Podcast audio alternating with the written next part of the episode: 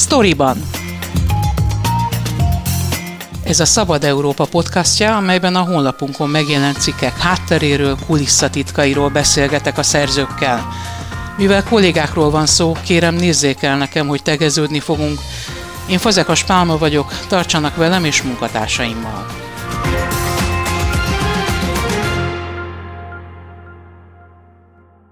Brüsszelt is érdekli, miért adták 35 évre koncesszióba a magyar autópályákat. Ezzel a címmel írt összefoglaló cikket Vidaman Tamás, a Szabad Európa gazdasági újságírója, a Storyban vendége. Legutóbb akkor beszélgettünk erről, Tamás, amikor megszületett a jogerős bírósági döntés, a Transparency International Magyarország korrupció ellenes szervezetnek adott igazat a bíróság, és arra kötelezte a Nemzeti Koncesziós Irodát, hogy hozza nyilvánosságra, milyen számítások alapján gondolja azt, hogy megéri az államnak 35 évre magáncégeknek átadni a hazai gyorsforgalmi utak üzemeltetését.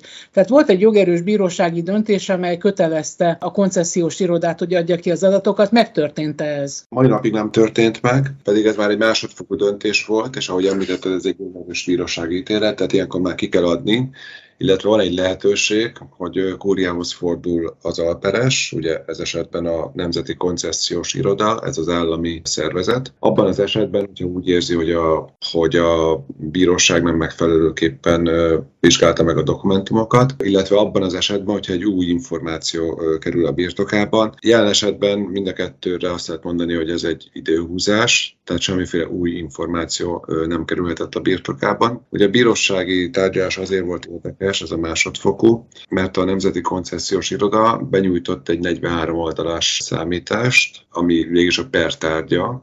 Ugye a Transparency arra volt kíváncsi, hogy miért kell 35 évre koncesszióba kiadni magáncégeknek a hazai autópálya, illetve gyorsforgalmi útrendszert, és ilyenkor ezt számításokra kell alátámasztani. A jogszabály szerint 5 évnél hosszabb koncesszió esetén kötelező egy ilyen kalkulációt elvégezni. Na már most ezt végül be is adták a bíróságnak úgy, hogy a felperes a Transparency ne láthassa, tehát csak a bírónak megmutatták ezt a dokumentumot. A 43 oldalból 40 teljesen ki volt satírozva, és a három oldal, maradék három oldalnak egy része ki volt csatírozva, egy, egyetlen egy szám nem volt ezekben a, ezekben a doksikban, ami látható lett volna. Ez azért meglepő, hogy valaki azt szeretné, hogy ne kerüljön nyilvánosságra, kérheti ilyet a bírótól, hogy csak ő láthassa, de akkor már illik az egész doksit odaadni, nem azt, hogy kisatírozzuk.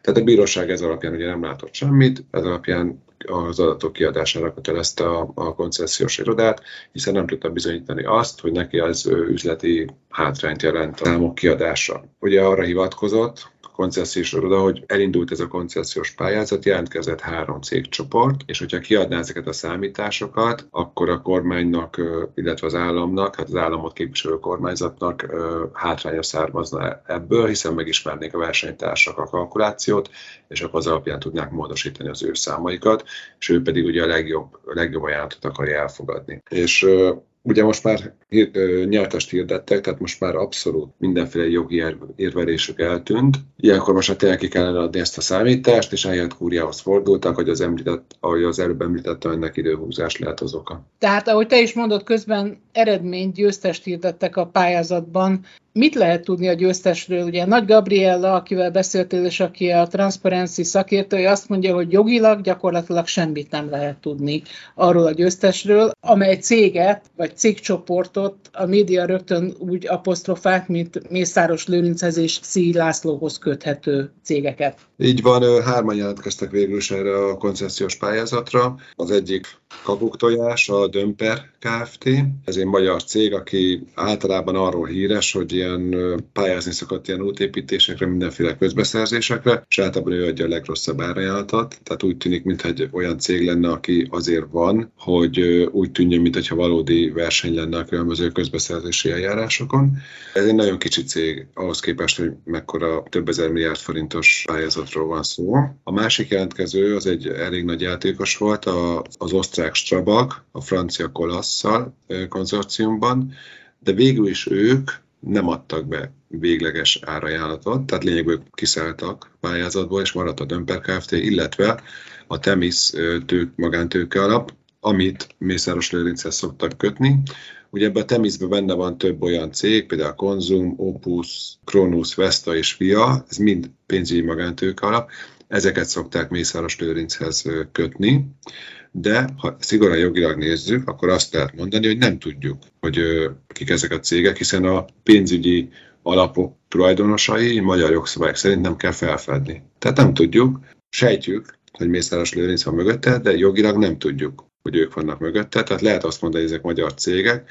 Ugye Rogán Antal tartott egy ilyen néhány újságíró, néhány kiválasztott újságírónak egy háttérbeszélgetést, amire mi nem voltunk meghívva, és ott azt mondta, hogy magyar cégek jelentkeztek, de ezt nem lehet állítani. Tehát nem tudjuk, hogy milyen cégek vannak mögöttük, kik a végső tulajdonosai, meg ezek pénzügyi tőkealapok. Mégis úgy fogalmazott éppen ezen a háttérbeszélgetésen Rogán Antal, legalábbis a portfólió beszámolója szerint azt mondta, hogy megérti, hogy majd elkezdenek mészállós lőrincezni és szílászlozni, de ő ugyanakkor azt tartja örvendetesnek, hogy a nyertes cégek képesek voltak felnőni egy olyan koncesziós feladathoz, eljáráshoz, amelyben legyőzték a Strabakot és a Kolászt. Mit gondolsz erről? Hát ugye nem legyőzték, hanem ők kiszálltak. Ezt is lehet persze győzelemként értékelni nem adtak árajánlatot, tehát ő innentől kezdve volt ez a kakuktojásnak számító Dömper Kft., illetve hát lényegben egyedül, egyedüli pályázóként a Temis magántőke alap. Úgyhogy ez ez abszolút, tehát ez egy ilyen propaganda kommunikációnak tűnik az egész történet. Még azt sem mondhatjuk, hogy ők magyarok, nem tudjuk. Tehát nem tudjuk, hogy kik a végső tulajdonosok. Sejthető, hogy Mészáros Lőrinc van mögötte, de ismétlem jogi értelemben, tehát hogyha jogszabályok nézzük a dolgokat, akkor nem tudjuk, hogy kik kapták meg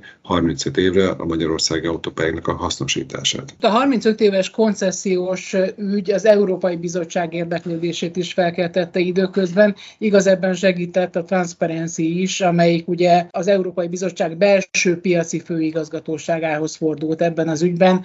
Mire kíváncsi a brüsszeli testület, illetve lehet-e bármilyen hatása a koncesziós megállapodásra, ha Brüsszelben szabálytalanságot találnak. Azért fontos ügy, mert nem szokás 5 évnél hosszabb koncesziós pályázatokat kiírni. Tehát az, hogy 35 évre koncesszióba adnak egy üzletágat, lényegben lezárják az uniós belső piac elől, hiszen itt arról van szó, hogy nem egyetlen egy közbeszerzéssel, lényegben ez a pályázat egy közbeszerzés, odaadják 35 évre az egész magyarországi gyorsforgalmi úthálózat, illetve autópályák üzemeltetését. Ugye itt zárójeles megjegyzés, hogy az m meg az m az nincs benne, hiszen azt egy magán-cég építette még a Gyurcsány kormány alatt, ők nekik 2027 vagy 37-ig van koncesziós jogosultságuk, hiszen ők építették PPP konstrukcióban, ezért ők is szedik a hasznát ennek, zárójelbe zárva. Tehát igazából itt most lezárják az uniós belső szabad piacot 35 évre, és igenis az Európai Uniónak tudnia kell, hogy miért. Tehát, hogy miért van erre szükség,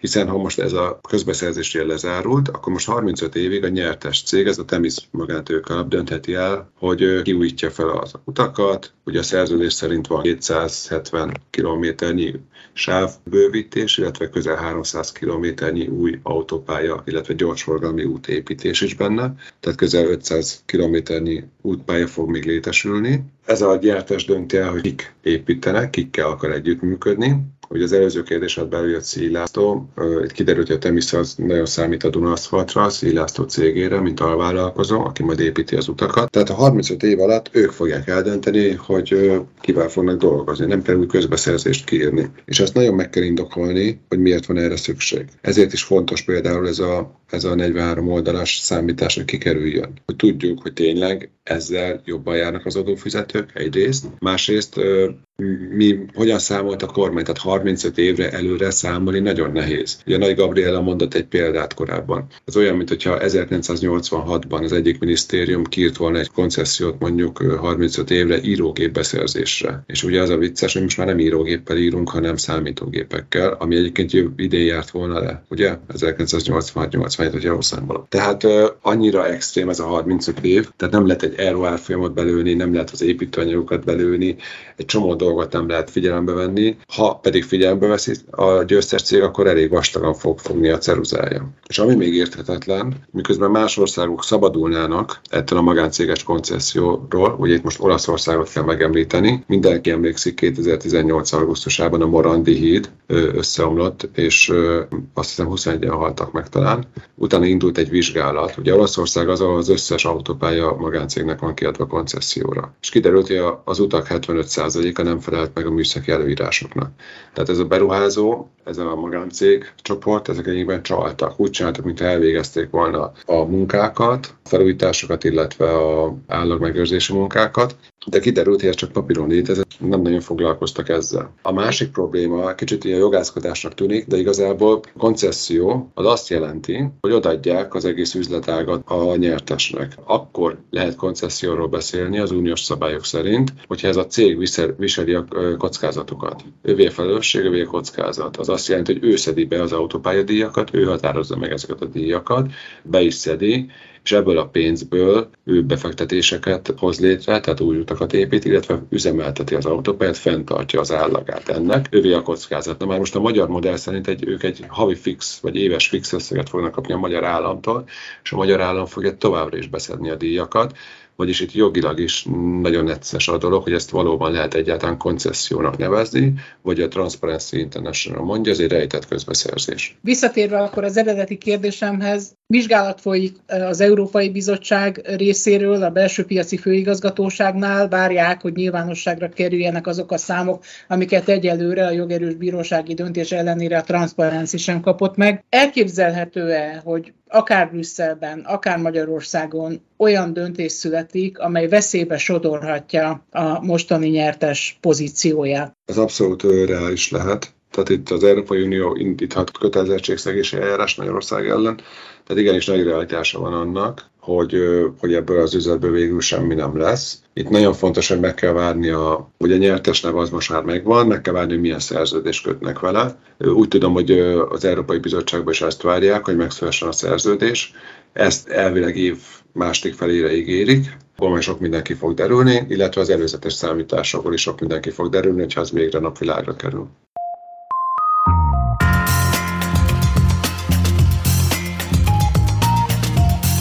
Ez volt a Storyban, a Szabad Európa podcastja, a honlapunkon megjelent cikkek hátteréről, kulisszatitkairól. Én Fazekas Pálma vagyok, köszönöm figyelmüket munkatársaim nevében is.